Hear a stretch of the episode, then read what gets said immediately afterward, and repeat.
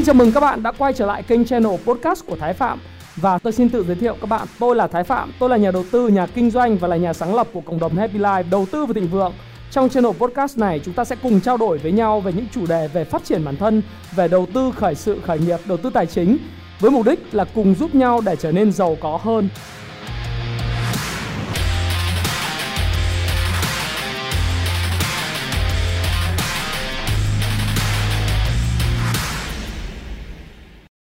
Hi, xin chào tất cả các bạn. Chào mừng các bạn đã quay trở lại với channel của Thái Phạm. Và tám giờ tối ngày hôm nay, chúng ta lại tiếp tục một cái chương trình Q and A hỏi đáp cùng Thái Phạm.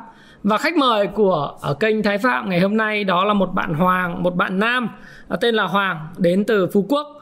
à, Xin mời Hoàng giới thiệu sơ qua bản thân đối với lại khán giả của kênh Thái Phạm. Vâng, xin chào anh Thái và xin chào tất cả mọi người. Em xin giới thiệu, em tên là Hoàng, năm nay em hai mươi bảy tuổi. hai mươi bảy. Anh sinh ra tại Quảng Ninh và hiện tại đang làm kỹ sư xây dựng trong công ty ở Hà Nội, và công trình hiện tại em đang quản lý ở Trung Quốc. Ok. Trông uh, Hoàng lúc nãy uh, sơ sơ anh thấy là có vẻ già dặn hơn với tuổi, đúng không?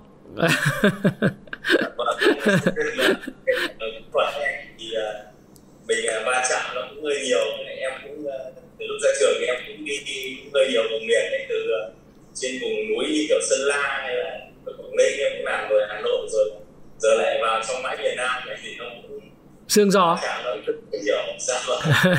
Thế thì công việc chính của em là uh, kỹ sư xây dựng, nhưng mà công việc trụ cụ thể là cái gì? Giám sát thi công hay là cái gì? Công việc uh, hiện tại của công ty em đang theo thì là chủ yếu là về đầu đầu tư cái dự án, bắt đầu từ xin thủ tục đầu tư à. Và tức là đầu tư một dự án bất động sản, sau đó là xin thủ tục từ từ chính uh, quyền ấy, ừ. Sau đó là trực tiếp là đơn vị công ty em là quản lý và phân phối sản phẩm đấy cho những cái sàn sàn giao dịch. Ok. Ờ. Tức là một cái công ty bất động sản mà làm theo chuỗi từ lúc mà xin cấp phép, xin đất hoặc là mua đất cho đến lúc mà phát triển, thiết kế dự án, xây dựng và phân phối lại cho các cái sàn giao dịch môi giới bất động sản khác, phải không nào? À. Ok, anh đã, đã anh hiểu được cái công việc của em rồi, và em là người giám sát à, những cái hoạt động đó, đúng không? Dạ vâng. Ok. Em là giám sát tiếp cái phần thi công những hạng mục ở hiện trường. Ok. Và đã trải qua rất là nhiều các công trình cùng với công ty, từ Sơn La, vùng núi cho đến đồng bằng các kiểu, cho đến miền Nam rồi. Ok, thì Hoàng đến với chương trình thì không biết là Hoàng có những câu hỏi. Tại sao đầu tiên em biết đến cái chương trình của kênh Thái Phạm, và uh, em đến đây em có câu hỏi gì? Đầu tiên uh, biết đến anh là từ khoảng đầu năm nay thì em cũng uh, có tìm hiểu về chứng khoán ấy. Ok. Thấy bạn vào uh, lên xem hôm nay hôm kia thì thấy anh có cái chương trình về chứng khoán a bê xê ấy, thì ừ. thấy xem nó tương đối là, là dành cho người mới bắt đầu ấy, thì em cũng mới tìm hiểu được vài tháng. Ok. Thì, thì em uh, like thích anh ấy, thì anh em thấy anh có cái chương trình này thì em thử thử đăng ký là xem có được cùng anh không ấy, thì rất là may là lại được anh chọn. Ok. Là, anh những câu chuyện. Ok. Đó. Và đến với chương trình hôm nay thì em có những câu hỏi như thế nào để anh Thái Phạm có thể giải đáp các thắc mắc của em? Thì, đến với chương trình này thì em xin phép được hỏi anh hai câu hỏi. Đầu tiên là câu hỏi về chứng khoán, là câu hỏi là làm thế nào để một người chuyên môn về kỹ thuật như em đầu tư chứng khoán nó hiệu quả và đạt được những thành công nhất định. Ừ. Thì em cái phần chuyên môn của em về lĩnh vực tài chính hay là đấy là câu hỏi chuyên môn của em. Ừ. Thế là bước sang cái lĩnh vực này gần như là cái nghề gọi là nghề thứ hai của mình, để mà tìm hiểu được thì nó phải cần những người gọi là những người thầy. Em em rất hay là học của những người gần như là nó cao một chút để mình học cho nó gọi là nhanh nhanh một chút. Ừ. Chứ thầy giỏi thì bao giờ trò nó cũng bớt bớt gì thì nó cũng đỡ hơn là thầy khác. À, anh nghĩ rằng là cái tư duy của em như vậy thì rất là đúng. Nhưng công việc của em thì không thể và full time, tức là toàn thời gian với lại đầu tư được, đúng không? Vâng, chính chính thì là, là cái khoảng thời gian giao dịch trong ngày nó từ khoảng chín giờ đến ba giờ chiều ấy, thì nó lại là công việc của em lại là đa số là ở thị trường ấy, thì thì mình cũng không thể ngồi mình coi những cái, cái, cái bảng điện cái mãi được. Thì em vẫn tìm hiểu là những cái, cái, cái đầu tư là đầu tư nó kiểu như kiểu đầu tư theo ngày hay theo tuần ấy, để mình có những xu hướng nào để mình mua hàng bán ra nó hợp lý thôi, chứ không không canh theo kiểu là gọt lên cái là bán hay là gọt xuống cái là mình mua được. Như kiểu như chỉ sọc là mình gom hay là hay là đỉnh là mình bán ấy. Em không, không, không có cái thời gian để canh kiểu như thế được. À, anh rất là đồng tình và đồng cảm với lại cái hoạt động của em và các cái công việc của em mong muốn của mình. Thực ra anh Thái Phạm cũng đã từng là cái người như thế giống em. Bởi vì là mình ở trong công ty mình không thể lúc nào mình cũng coi bảng điện được. Đang ví dụ như hồi xưa là anh đi thị trường lúc nào cũng kè kè cái điện thoại để xem bảng điện được. Cái thứ hai nữa là mình đang họp với lại các bộ phận như là sales, họp với lại logistics, Uh, khối đối đối ngoại, đối nội, rồi chuỗi cung ứng, hay là mình uh, họp báo ra mắt sản phẩm, hay là mình làm những cái hoạt động này kia, thì chắc chắn là không thể nào mà mình uh, lúc nào cũng coi bảng điện ra quyết định được, đúng không? Rồi em đang ở công trường thì em mà uh, đang chỉ đạo công nhân và đang soi uh, lúc đổ bê tông, đổ dầm móng mà em lấy điện thoại ra, vô tình cái điện thoại lúng nó cái bảng điện mà nó rớt ba bốn phần trăm, phải buông cái điện thoại ra chui luôn vào bê tông luôn thì toi là là là, là chết, đúng không? Thế thì như này, à, em tìm đến anh Thái Phạm, anh nghĩ là đúng người, và cái câu hỏi của em thì nó cũng là cái thắc mắc của rất nhiều người. Anh à, cái cái chủ đề của tuần trước là anh có trao đổi với một bạn hai mươi sáu tuổi, bạn đến từ Vũng Tàu, và bạn ấy là một cái người chủ nhỏ của một cái salon cắt tóc. Thì anh cũng trả lời cái vấn đề này rồi. Có nghĩa là nhưng mà anh cũng phải, cái công việc của bạn khác công việc của em. Bạn là một chủ doanh nghiệp nhỏ, còn em là một cái người mà có một cái công việc có full time, toàn thời gian, và nghĩ tới chứng khoán như là một nguồn thu nhập thứ hai. Thế thì anh cũng trả lời như thế này cho Hoàng, để Hoàng có thể nắm được thông tin này, và có thể em sẽ hiểu hơn là cái cách đầu tư như thế nào cho nó hiệu quả nhất. Bởi vì anh Thái Phạm cũng đã từng là một người như thế, tức là cũng đã từng là một người đi làm và coi chứng khoán là một nguồn thu nhập thứ hai, và rất hiệu quả. Rất hiệu quả từ năm hai nghìn, nếu chính xác là hiệu quả cao nhất là bắt đầu từ năm hai nghìn không trăm lẻ chín trở đi, cho đến lúc mà anh rời khỏi công ty năm hai nghìn không trăm mười tám. Thì anh chia sẻ như sau. Điều đầu tiên là anh khuyên Hoàng và những anh em trẻ đang có công việc ấy, công việc dù công việc nhà nước, công việc tư nhân, hay là công việc ở doanh nghiệp nào đó nước ngoài, ép đê i không biết, nhưng hãy coi cái công việc đấy là cái nồi cơm chính. Đấy. Cái nồi cơm của em luôn luôn nó phải là cái công việc em đang có, chứ không phải là việc mà em máu chứng khoán quá, em bỏ đi em oánh chứng khoán toàn tập, oánh phái sinh, long hổ, sọt long hàng ngày, kiểu kiếm tiền chợ, hay là là giống như là em kiếm tiền như kiểu là dân chuyên nghiệp mà cờ bạc. Cái đó là cái mà em phải toàn tâm, toàn ý. Tức là em phải bỏ công việc hiện tại. Tức là anh không nói là em không thể làm. Những cái người khác khi mà nghe cái video này, họ có thể họ bỏ công việc hiện tại, họ đi theo ngành tài chính, họ tập trung là chỉ nhìn đồ thị, họ có ba cái bốn cái màn hình khác nhau rồi nhìn vào đồ thị để xem là đánh forex làm sao, đánh bitcoin crypto làm sao, đánh chứng khoán phái sinh ra làm sao, đánh chứng quyền ra làm sao, đánh đồ thị như làm sao. Nhưng anh nghĩ rằng là với cái lời khuyên mà để tập trung toàn bộ thời gian dành cho chứng khoán thì không phải lời khuyên của anh Thái Phạm, và không bao giờ anh Thái Phạm khuyên một người nào đó bỏ công việc hiện tại để đi theo cái ngành chứng khoán. Bởi vì chứng khoán hay là đầu tư forex nó có thời thời thì. Thời thì là sao? Có những lúc mà anh hay nói với học trò của mình là ngành chứng khoán này nhiều khi là mười năm, bảy năm nó không có xu hướng, nó đi ngang. Thế nhưng mà chỉ cần ba năm nó thành công thôi là có thể kiếm bằng người khác kiếm hai mươi ba mươi năm. Đấy, nó là như thế. Chắc chắn là em xem những video của anh em cũng biết rồi. Anh nói vậy rồi. Do đó lời khuyên số một là anh khuyên uh, Hoàng và những cái bạn mà theo dõi kênh của anh là phải coi cái công việc mà kỹ sư, công việc em đang làm là công việc quan trọng nhất. Đấy là điều đầu tiên. Cái số hai, vậy thì làm thế nào một người kỹ sư, một người coi một công việc ở khu công nghiệp, hay là ở nhân viên kinh doanh, nhân viên tiếp thị, hay là bất cứ một cái nhân viên nào đấy, hoặc là trưởng phòng, giám đốc ở một công ty nào đó mà coi chứng khoán được là nguồn thu nhập thứ hai, thì có cái cách như sau. Đó là đầu tư kinh doanh thì kinh doanh dài một chút. Đấy, dài một chút. Và phương pháp của em sẽ lựa chọn đấy là cái phương pháp không phải đầu tư giá trị. Nhầm nhá, anh không bao giờ khuyên ai đầu tư giá trị cái gì bao giờ. Kinh doanh dài Tức là em chọn những doanh nghiệp mà có nền tảng uh, ép a, tức là nền tảng về về fundamental analysis, là cái doanh nghiệp nó tốt. Doanh nghiệp tốt, anh nói thí dụ như trên sàn có uh, thí dụ như là đê giê vê kép, ép pê tê, thí dụ như là các cái công ty trước đây uh, là Thế Giới Di Động, trước đây là Vinamilk, Hòa Phát, hay là những cái doanh nghiệp mà họ, em biết chắc chắn là trong mười năm tới họ vẫn tồn tại và họ phát triển. Mà đặc biệt cái, cái chữ bốn em ấy, trong cái payback time này nợ nó có cái chữ meaning. Tức là cái, cái phòng, phòng tròn hiểu biết của em, ví dụ như anh nói Hoàng có thể hiểu rất rõ về cái ngành xây dựng đấy, đúng không? Em biết rõ là trong cái xây dựng đấy thì cái anh Hòa Bình có lợi thế gì, anh Cotec Công có lợi thế gì, anh Recom có lợi thế gì, à, những, cái, những cái anh xây dựng của Faros có lợi thế gì, xây dựng của Sunshine Group nó có lợi thế gì, bê i em rồi nó chưa lên sàn nhưng mà bê i em rồi là là bên Sun Group hay là Vin Group, Vinhome nó có lợi thế gì, vân vân. Thì em tìm hiểu đúng những cái công ty như thế, hoặc là cái lĩnh vực như là đá, vật liệu xây dựng, xi măng, rồi là những cái gì nó liên quan đến em em hiểu. Thì em tìm hiểu những doanh nghiệp mà em nghĩ rằng là mười năm nữa nó vẫn còn tồn tại. Mà không những tồn tại mà nó còn tốt và phát triển.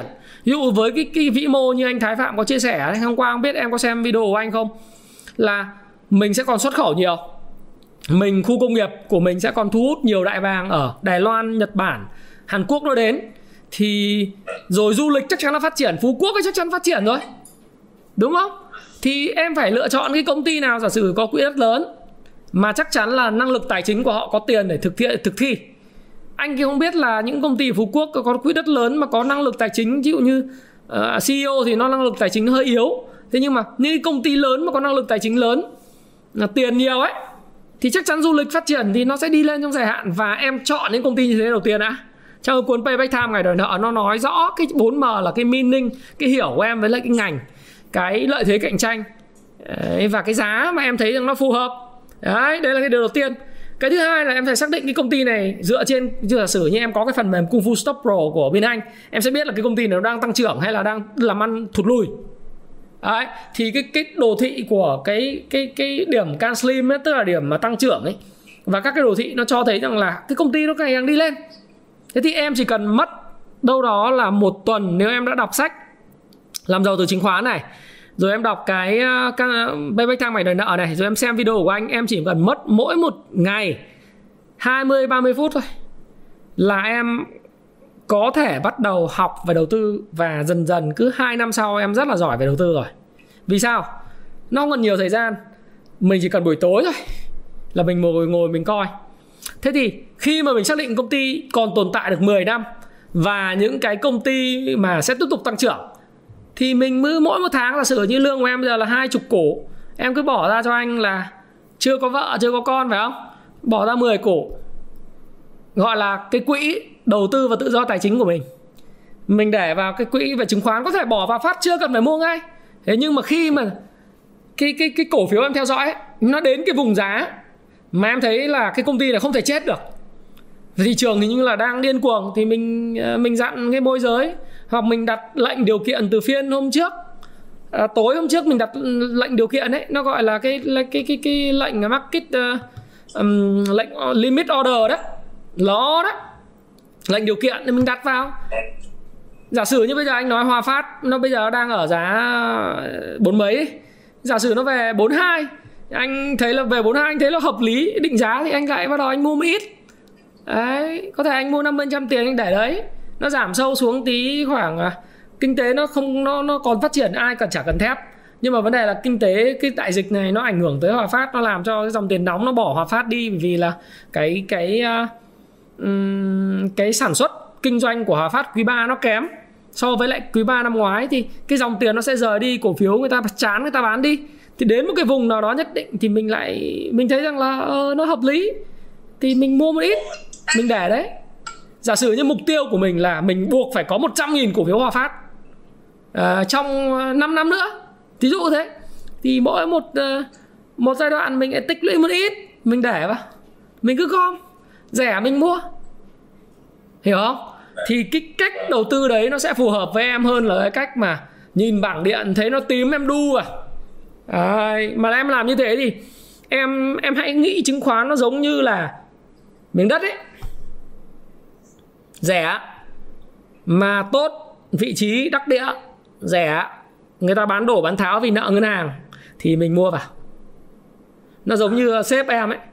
Đấy, cái chỗ nào mà rẻ mua vào, xong rồi cho phát triển dự án lên rồi phân phối lại, nó có lợi nhuận. Đấy. Chứ chứ mà bây giờ mình mà mua công ty nó rõ tốt nhưng mà mình đu ở, ở giá trần, ờ, sau đó nó giảm bốn mươi phần trăm, nó xuống cái, cái mình phải mất mấy năm mình mới hòa vốn thì không được. Đấy là cái tích lũy rất là hiệu quả mà. Ờ, chứ còn mà em mà không thể giống như, không phải là dân pro giống như anh được. Dân pro giống như anh nó là gì, từ chín giờ đến đến ba giờ chiều, lúc nào ngắn kết với cái bảng điện, từng giây từng phút. À, anh có thể không phải mua bán nhá, anh không phải là mua bán từng giây từng phút, nhưng mà anh nhìn bảng điện gần như là hàng ngày, anh biết là cái gì đang diễn ra. À, nó vẫn tiền nó lưu chuyển từ dòng này qua dòng kia thì nó sẽ tạo ra những cơ hội kinh doanh ngắn hạn và những cơ hội kinh doanh trung hạn và dài hạn, vân vân, để anh đánh giá. Nhưng mà em không thể như thế được, và đa phần mọi người xem kênh của Thái Phạm nếu không đi theo ngành tài chính thì không thể nào mà cứ ngồi vào cái bảng điện đấy được. Bởi ngồi vào bảng điện đấy, nó có thể như anh Thái Phạm nói là mười năm, nó bảy năm nó chết dí, nó không tăng, chỉ có ba năm tăng thôi. Bởi vì là bảy mươi phần trăm thời gian thị trường không có xu hướng, cho đến ba năm nó tăng, hoặc là trong ba năm tăng thì nó có tăng như này, và có, có mấy năm nó giảm điểm. Mà em cứ ngồi vào đấy em trông vào cái, cái tiền đến từ cái đầu tư đấy thì chắc chắn là, là em sẽ là cái người mà chán nản và sẽ rời bỏ thị trường. Anh thấy nhiều người lắm hào hứng tham gia thị trường khi mà nó, nó sôi động ấy, nhưng đến khi thị trường nó hết sôi động thì lại chán bỏ đi. Thì cứ nghĩ nó giống như là bất động sản vậy ha. Cứ tích lũy những cái doanh nghiệp tốt, từ tốn ở những cái vùng giá thấp. Ví dụ như anh nói như vậy không có nghĩa là mai em mua Hòa Phát, không phải, hay Hòa Bình, mà là em biết là cứ theo dõi xem là mình có hiểu nó không, mình đọc được báo cáo tài chính của nó không, mình biết là nó sẽ phải là cái ngành mà mình chắc chắn phải cầm không. Rồi dần dần là mình cứ có tiền, mình cứ thấy nó thấp thấp. Mình hiểu về đồ thị mà, phải đọc về đồ thị nữa. Nhưng không, đồ thị cũng không cần phải đồ thị phút, đồ thị giờ, mà cứ đồ thị ngày, đồ thị tuần là được rồi. Thì mình mới thấy là đồ thị ngày như là đang tạo đáy ở vùng sàn trần tốt, rồi đồ thị tuần cũng ổn ổn rồi, mua được rồi, thì mình lại dành cái tiền tiết kiệm mình, mình tích lũy mình để đấy. Sau đó thì mình có tiền mình lại mua thêm. Đấy, thì cái cách đó thì em có thể toàn tâm toàn ý với công việc của em được. Chứ còn mà em mua xong mà em em em cứ nhìn cái giá đấy thì có chỉ có chết thôi. Đấy. Em có em có thấy bất động sản không? Như anh nói, em ở Vân Đồn đúng không? Em ở Quảng Ninh. À, anh anh Thái anh, anh Thái Phạm nói này, này này, cái bất động sản tại sao người ta lại giữ được lâu? Vì nguyên nhân nhất, người ta mua bằng tiền không không margin, không vay ngân hàng. Cái đất xiên cô năm nhà anh ở Hạ Long ấy, em biết là ngay chân cầu Bãi Cháy nó có một cái phía bên tay trái, đi từ Bãi Cháy sang Hạ Long nó có một cái khu đất ở xiên cô năm ở dưới chân cầu không?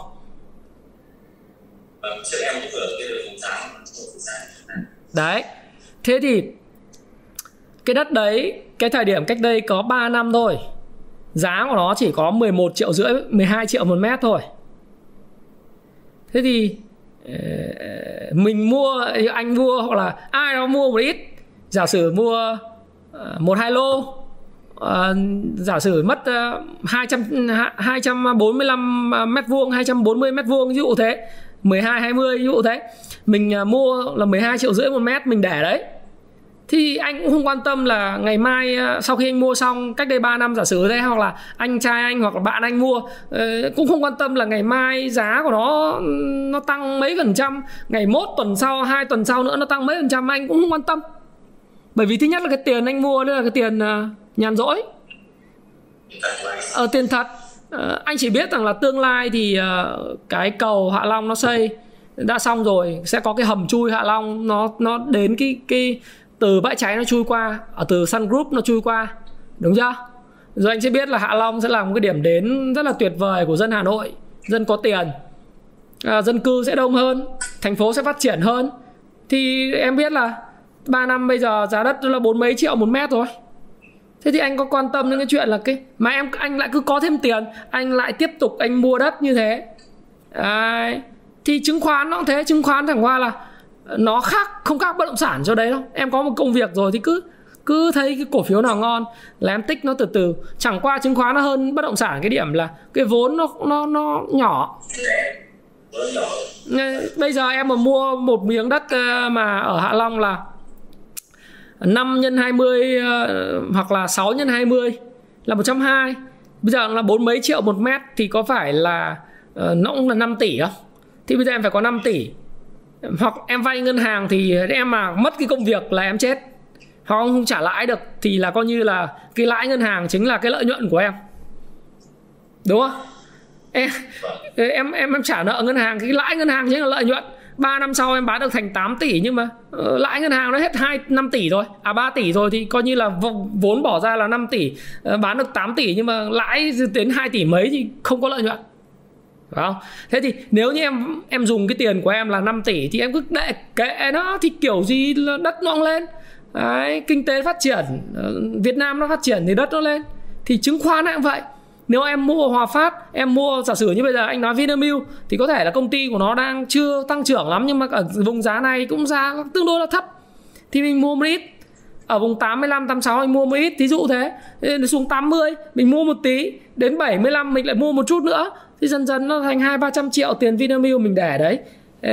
Khi mà công ty nó quay trở lại đà tăng trưởng, nó thoái vốn một cái, lập tức nó ùn ùn ùn ùn nó tăng, nó lên hơn trăm, trăm một, trăm hai, hoặc là như anh đã review cái cổ phiếu gas chẳng hạn. Cái cái cổ phiếu gas á, là cổ phiếu rất nhiều tiền và cái công ty đấy là công ty có thể tồn tại mười năm, hai mươi năm nữa, không bao giờ sợ. Và họ mà xây được xong cái kho en lờ giê Thị Vải đi thì cái tiền nó cứ ùn ùn về với họ. Công ty gas thì làm sao phá sản được, của nhà nước nữa, chưa thoái vốn nữa, trọng điểm huyết mạch về năng lượng. Thì cứ rẻ anh lại thấy thích, chứ không phải là là cứ tăng là anh thích đâu. Anh Thái là cứ rẻ rẻ, ví dụ vùng tám mươi mấy này này, tám mươi bảy, tám mươi tám này anh lại mua một ít anh lại để đấy, tám mươi sáu này anh lại mua một ít anh để đấy.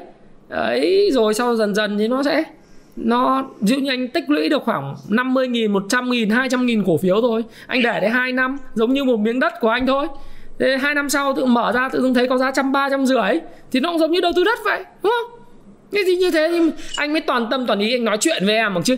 Còn bây giờ mà anh cứ lúc nào anh đang nói chuyện với em anh cứ nghĩ chết rồi ờ, thằng thằng thằng thằng Hoàng này nó đang nói chuyện mình không biết là trên sàn nó đang là bao nhiêu, nhỡ ngày hôm nay mình mất từng đời tiền thì có phải chết không? Rồi, hiểu chưa? Vậy thì luôn luôn phải hiểu là doanh nghiệp là cái gốc. Cái cái doanh nghiệp em đầu tư là cái gốc. Nó có tăng trưởng không? Nó còn tồn tại không? Ừ, chứ còn mà bây giờ em lại muốn là em chuyên nghiệp mà ngày hôm nay kiếm năm phần trăm, mai kiếm bảy phần trăm cũng được. Lâu lâu nó sẽ có những cái mã như vậy. Nhưng mà em mà làm như vậy nó không bền. Nên trong cái sáu ngành thì mình có thể mình được. Nếu em nếu em là người nhanh nhạy thì em sẽ đi theo sóng ngành. Em mua xong em để đấy mẫu target là bao nhiêu em bán. Mua theo cái ví dụ như Kung Fu Stock Pro, thời gian tới anh sẽ phát triển thành cái hệ robot. Nó sẽ nói là khuyến nghị mua ở vùng này, cắt lỗ bao nhiêu thì mình cứ đặt cái lệnh tự động như vậy, mình mình mình đi theo cái khuyến nghị thì nó sẽ nó nó sẽ nhanh. Nhưng mà vấn đề là một chỗ là em phải tin tưởng. Cái nhất, cái thứ hai nữa là uh, em cũng phải đầu tư thời gian cho nó chứ không không không uh, nó không có cái gì nó đến một cách uh, không cần phải đầu tư thời gian. Thì anh chỉ sợ là em ở công trường này nhiều khi cáu giận với công nhân, như hôm nào mà vui thì là mời anh em uống bia vì mình có tiền, hôm nào mà nó xuống thì em lại cáu giận em mắng anh em thôi. Thì anh chỉ sợ như thế nên mới khuyên cho em cái lời khuyên như thế. Chứ còn nếu mà em mà có thời gian để theo dõi được thì nó là tuyệt vời. Ừ. Đầu tư được thì mình phải chịu trách nhiệm được cho anh. Ừ. Đồng ý. Rồi. Cái câu thứ hai của em là gì? Em trả lời đầu tiên của anh. Câu hỏi thứ hai mà em muốn hỏi anh là câu hỏi về lĩnh vực nghề nghiệp của em. Ừ. Thì tức là đầu tiên là định hướng từ lúc lúc từ sinh viên mà lúc ra trường nó là hướng khác. Bây giờ là khoảng khoảng thời gian là nó bốn năm từ lúc ra trường này, cái định hướng của em bây giờ nó cũng khác cái, cái lúc mà sinh viên. Thì em hiện tại là có ba cái ba cái hướng mà để định hướng cái nghề nghiệp sau này của em. Thì cái hướng đầu tiên của em là tiếp tục làm với công ty hiện tại này, hoặc chuyên môn về cái đầu tư dự án này, bởi vì cái lĩnh vực đầu tư dự án này nó cũng là cái mảng gần như là khó trong xây dựng rồi, chứ không không có dễ. Và cái hướng thứ hai của em là sẽ về quê và kiếm một cái công ty nó phù hợp với mình, và sau đó mình từ từ tách ra, mình làm chủ và đi nhận cái dự án mình làm. Và cái xuống thứ ba này em có quen một cái một cái anh ở bên Úc cũng là một cái công ty về xây dựng và anh đang làm rất là tốt, thì có thể là hết dịch thì em sẽ sang đấy và làm làm cho anh ấy kiểu chuyên môn xây dựng và mức lương nó cao hơn nước ngoài và cái điều kiện sống sẽ khác. Thì cái xu hướng cái cái cái hướng của em nó tức là mình cần phải thấy những người đó đủ nhiều thì mới có thể trả lời trong những cái câu hỏi đấy rồi. Ừ, tức là em đang muốn anh tư vấn về cái định hướng về nghề nghiệp và và thời gian tới em nên làm gì, đúng không? Thế thì anh cũng uh, trả lời với Nhật như thế này. Nó sẽ, nếu được khuyên thì uh, anh nghĩ là em là người khá là có chính kiến, cứng cáp, và là một cái con người mà khi hỏi là cũng bắt đầu hiểu được mình muốn gì. Tức là em hỏi có nghĩa là em có em trả lời. À, Hoàng, xin lỗi. Uh, Hoàng hỏi như vậy á là anh cũng đã hiểu là Hoàng cũng biết là mình định làm gì rồi. Anh nghĩ là như vậy hả ạ? Khi mà em hỏi anh về định hướng ở lại Phú Quốc làm tiếp cho công ty, về Quảng Ninh lập nghiệp hay là đi Úc, thế thì ở cái tuổi của em á, anh nghĩ rằng là nó liên quan đến cái sự phù hợp và dám dấn thân. Dấn thân là sao? Cái chuyện mà sinh viên nghĩ một kiểu và đi làm nó là một kiểu là hết sức bình thường. Thí dụ nhá, anh Thái Phạm học cái ngành gọi là quản trị kinh doanh quốc tế và kinh tế quốc tế. Bản thân anh nghĩ, anh Thái Phạm nghĩ rằng ra trường sẽ làm cán bộ uh, kinh doanh, bay chỗ này chỗ kia, ký hợp đồng này nọ. Nhưng không phải. Cuối cùng cái duyên bén với anh ấy, nó lại là cái người phải làm tiếp thị và marketing.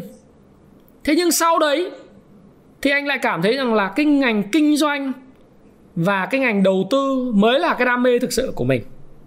Anh đi theo nó.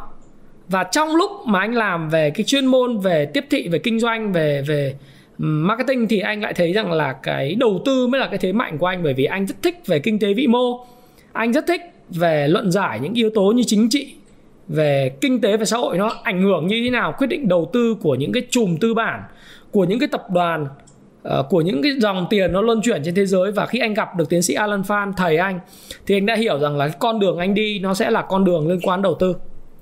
Đấy. Và anh bỏ một cái công việc của một công ty lớn, anh khởi nghiệp là một cái kênh và anh lập Happy Life.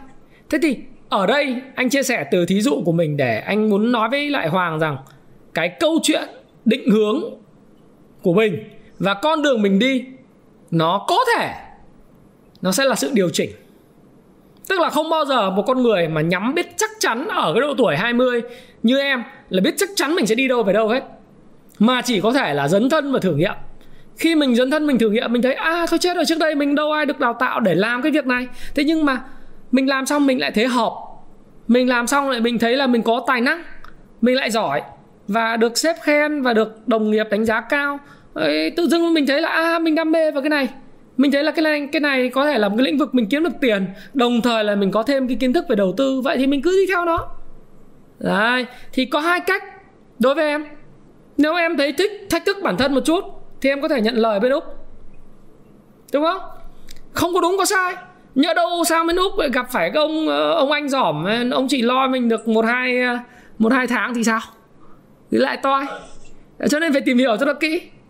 Tức là cái người mời của mình, mình phải hiểu rằng là cái người đấy bao thân, thân sơ thế nào, liệu đã đủ thân để mình tin tưởng chưa, hay là chỉ là một cái người mà chào mời mình thế.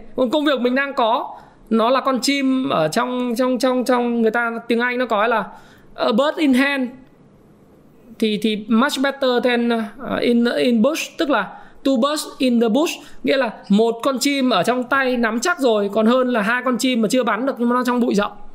Có nghĩa là cái gì chắc chắn, chắc cú thì nó tốt hơn những cái gì mà hy vọng và kỳ vọng của mình, phải không? Đầu đầu tư cũng thế, mà kinh doanh vậy. Em đang có ít nhất là một công việc cho em thu nhập hàng tháng đều đặn. và có thời gian để mà còn nghía ngó đến cái đầu tư và và và nghía ngó thêm cái cái thời gian để nghía ngó các cái kênh khác, đúng chưa?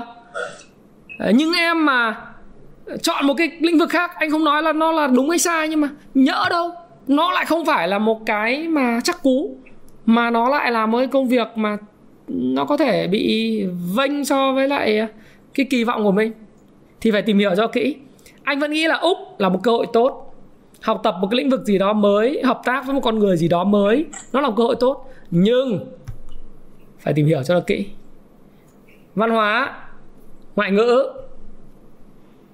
Úc thì nó có rất nhiều cái cơ hội, vì anh thấy rất là nhiều người bạn anh ở Úc là xây dựng trang trại nhá, à, trồng uh, dâu, rồi trồng các cái sản phẩm uh, cam kiếc các thứ nhập về Việt Nam, rồi họ định cư, họ xây dựng uh, nhà cửa ở bên Mỹ, xây dựng nhà cửa rất là nhiều đấy. Thế nhưng mà nó có phù hợp với em không? Đi xa nhà thì sao? Chưa có vợ con thì thoải mái đấy, nhưng mà bao lâu thì ở bên đấy, và sang bên đấy thì dự kiến tích cóp được bao nhiêu vốn để về Việt Nam, hay định hướng tương lai mình là gì, phải rõ ràng. Thế còn nếu về về Quảng Ninh, cái cái cái khả năng về Quảng Ninh mà làm ấy, thì anh thấy nhiều người về quê và họ làm cũng thành công, nhưng mà nó cũng nó phải nội lực cho mình, mình có thích công việc hay không. Câu hỏi của anh là gì? Em sẽ tự trả lời cho việc em nên đi làm gì, nhưng cho anh hỏi mấy câu và em phải ghi lại cái câu hỏi này, em tự bản thân em hỏi. Một, cái câu hỏi đầu tiên đó là gì? Cái công việc em đang làm và công việc em muốn làm thực sự là công việc gì? Cái câu thứ hai là em có cảm thấy rằng em đang làm công việc đấy em có tài hơn so với lại những người khác không? Tức là uh, mình có giỏi không? Nếu như em thích và em giỏi cái, cái, cái công việc mà em đang làm ấy, mà giỏi hơn người khác ấy, thì em mới đam mê được, em mới có đam mê được. Làm việc ấy là hoạt động mà có thể tốn tám giờ đến mười giờ mỗi ngày, mười hai giờ mỗi ngày, mà làm công việc chán đời chỉ để lấy tiền ý, lấy tiền lương ý, thì là chán nhất và không bao giờ bền.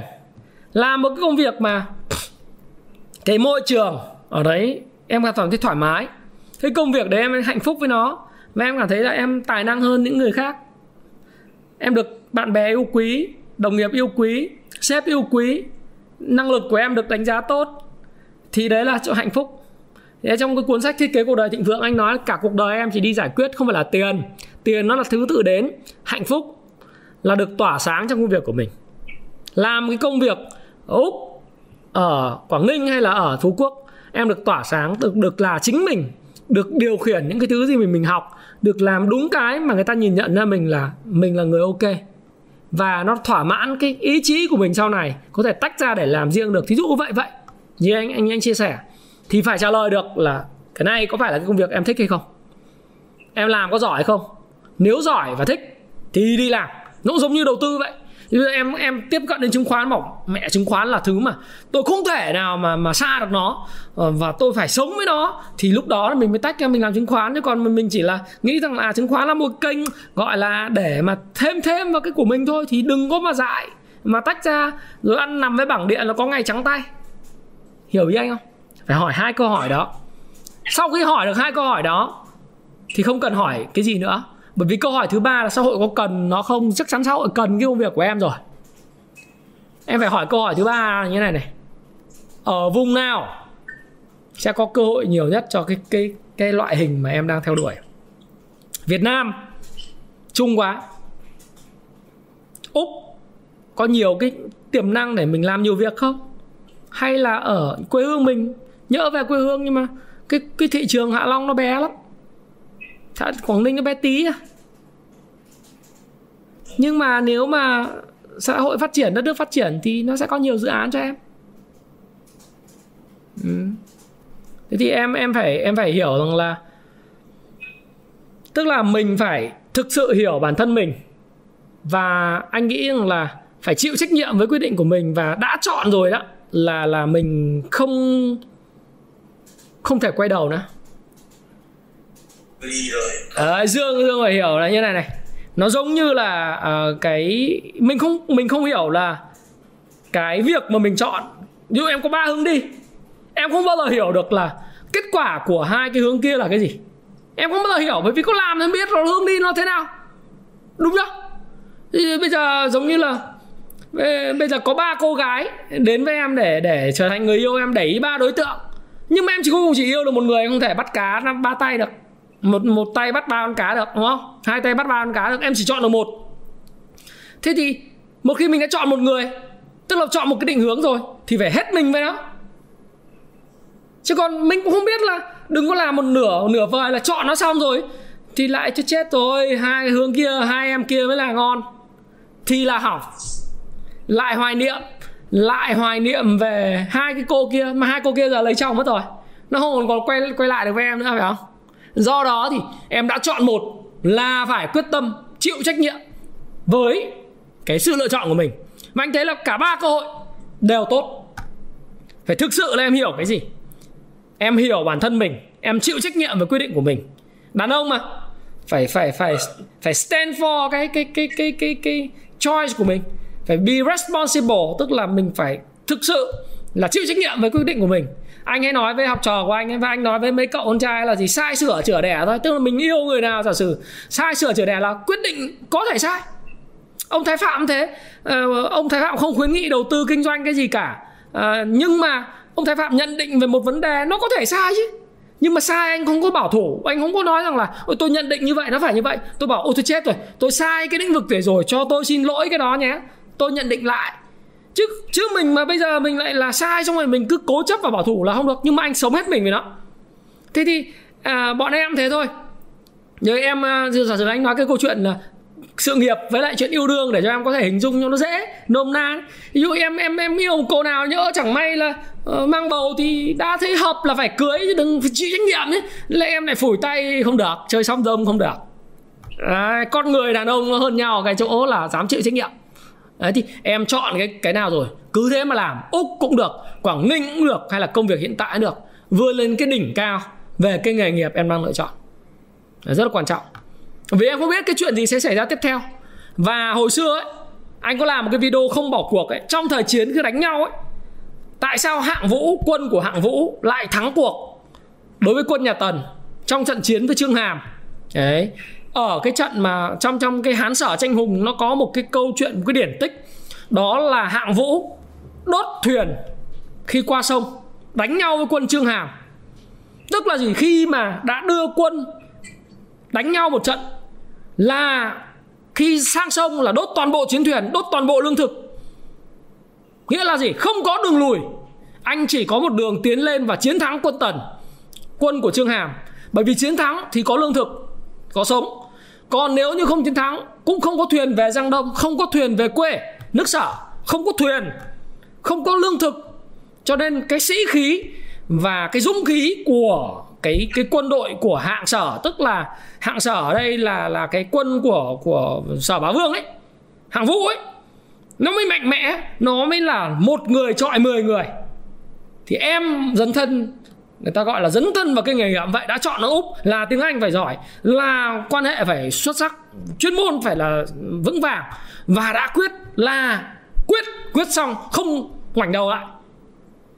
Đấy, cho mình năm năm mười năm ở một cái lĩnh vực mới, kể cả có nhớ nhà nhớ quê hương cũng không khóc, kệ nó, phải chiến đấu, phải học như một thằng Tây. Anh nói thí dụ thôi. Thế anh không anh không có lời khuyên cụ thể là em nên chọn cái gì, nhưng mà anh có vài cái chia sẻ như thế để Hoàng có thể tự quyết định là mình chọn cái gì, được không? Đấy, nó là như thế. Cảm ơn anh đã chia sẻ những câu chuyện đấy để em có một cách nhìn nó tổng quát hơn về những định hướng của em. Còn cuộc đời em em phải tự chịu trách nhiệm, chứ không không ai có thể chỉ em được. Exactly. À, anh cũng anh cũng không biết được cái hướng nào mà em đi nó hiệu quả hơn. Chính xác, không ai biết. Em em đã từng làm hai cái tổng công ty của nhà nước cũng tương đối lớn, nhưng mà em chỉ làm vài tháng này nghỉ, và cũng làm tư nhân, cũng làm trong tập đoàn, cũng nghỉ. Với công ty này thì nó tức là nó bé thôi, nhưng mà mình gặp được những người mà sức lớn, ừ. Tức là họ lớn thì mình học được, thì mình ở lại, chứ không phải là chưa chắc con đường cái công ty kia nó to mà mình đã học hỏi gì. Đúng rồi. Chính xác. Công ty to chưa chắc đã giúp em phát triển, mà một người sếp tốt, sếp giỏi em sẽ phát triển được. Nên là, nên là em cái lĩnh vực mới này, lĩnh vực về chứng khoán này em coi là một nghề thứ hai, nên là em phải tìm tìm một cái người gọi là mình coi là thầy, bởi vì mỗi giai đoạn mình đều có một người thầy. Em quan điểm của em là mỗi giai đoạn có người thầy, ví dụ đi học đại học mình cũng phải có người thầy chỉ mình, ừ. đi làm hôn thì cũng phải có người thầy, tức là giám đốc hay là người cấp trên của mình cũng là thầy của mình. Rồi em sang cái lĩnh vực chứng khoán này nó là cái lĩnh vực hoàn toàn mới, thì em cũng cần phải những cái người thầy. Anh nhận em là thầy thì em cần chỉ theo cái người thôi, mà cái tầm của người thầy nó cũng phải là tầm cao thì mình mới học được những cái tinh từ đấy. Ừ. Trên mạng có rất trên mạng có rất nhiều cái khóa học đầu tư chứng khoán và những cái nhỏ phím đó, rồi là lướt từng cái kiểu em vào đấy em thấy là nó đau đầu mà em không nhìn thấy cái gì về về cái gọi là cái con đường để mình mình chọn cho nó chuẩn đấy. Thì em thấy anh chia sẻ những cái nó rất là hay, và em cùng anh là những cái cuốn sách em làm ra nó là là bằng cái gọi là cái chất xám và những cái gọi là tâm huyết, tiền đề tiền đề đặt nền móng để cho cái thế hệ sau của bọn em ấy, dựa vào đấy có thể là tự mình có thể đi lên được, chứ không cần phải những công ty môi giới hay là không cần phím, là không cần những cái nhóm kia cũng có thể tự lên được. Thì em rất mong là anh có những khóa học mà đầu tư căn bản như thế để em có thể trao đổi và học hỏi để học từ anh. Ờ, thực ra thì anh anh có cái khóa học Kung Fu chứng khoán đấy. Thì uh, Kung Fu chứng khoán thì nó khi anh dạy on offline, anh không dạy online, anh dạy offline. Bởi vì offline cái năng lượng của anh nó khác. Cái mà em nhìn thấy anh như bây giờ nó là anh thực tế ở ngoài đời nó như vậy. Do đó thì em sẽ học anh được uh, trong ba ngày đấy nếu chúng ta có duyên với nhau đấy. Nhưng mà anh thì anh nghĩ rằng là đối với em thì bắt đầu từ sách, từ video. Khi cái khát khao của em đủ lớn và cái duyên nó đủ lớn thì chúng ta sẽ gặp nhau. Và anh tin rằng là cái con đường em lựa chọn ấy, nó sẽ là con đường đúng đắn. Và anh tin rằng là em có đủ cái ý chí. Cái con người mà chọn dám xa nhà để làm việc, và thực sự ở hai mươi bảy tuổi già dặn hơn với tuổi ấy, thì anh thấy là em mà là cũng anh nghĩ là sẽ thành công. Còn cứ nghĩ lại cái video này anh sẽ upload lại, và em sẽ coi lại chính cái video này mỗi lần mà em cảm thấy rằng là dao động về định hướng, về con đường, thì anh nhớ lời anh Thái chia sẻ, mình chọn con đường nào cũng được, chọn đã là kỹ sư, hãy trở thành người xuất sắc nhất và chịu trách nhiệm với lại con đường mình chọn. Ok, thì anh cảm ơn. Có hai câu hỏi. Ừ. Hai câu hỏi và cái câu hỏi nó cũng chiếm phần lớn cái thời gian này rồi. Ừ. Em xin cảm ơn anh cũng như chương trình đã tạo điều kiện cho em có một cái cuộc nói chuyện. Có thể là sau này thì em sẽ nghĩ lại là à nếu không có câu chuyện ngày hôm nay chưa chắc đã có về mình ngày sau. Ừ. Em sẽ cảm ơn anh sau khi em thành công. Thành công hãy cảm ơn anh. Và anh nghĩ rằng là em em sẽ thành công. Bởi vì cái determination, cái cái, cái, cái quyết tâm của em rất là cao. À, em kiên định với cái con đường mình chọn, thì anh chỉ có cái gợi mở cho em như vậy. À, nhân tướng học rất là tốt, cho nên là chắc là thành công đấy. Ok, Thái Phạm cảm ơn bạn Hoàng đã tham gia vào chương trình. Và nếu các bạn thấy thích cái câu chuyện này và cần những cái lời khuyên gì đó mà muốn trao đổi thêm với Hoàng, các bạn có thể comment ở phía dưới video. à, Hãy trao đổi và cùng nhau kết nối để tạo ra những cái câu lạc bộ một phần trăm Việt Nam tốt hơn mỗi ngày. Và hãy chia sẻ video này, hãy subscribe kênh Thái Phạm các bạn nhé. Và xin chào và xin hẹn gặp lại các bạn trong các video tiếp theo. Xin cảm ơn các bạn rất nhiều. Hãy chia sẻ những thông tin này nếu bạn cảm thấy nó hữu ích với bạn. Và hẹn gặp lại các bạn trong chia sẻ tiếp theo của tôi nhé.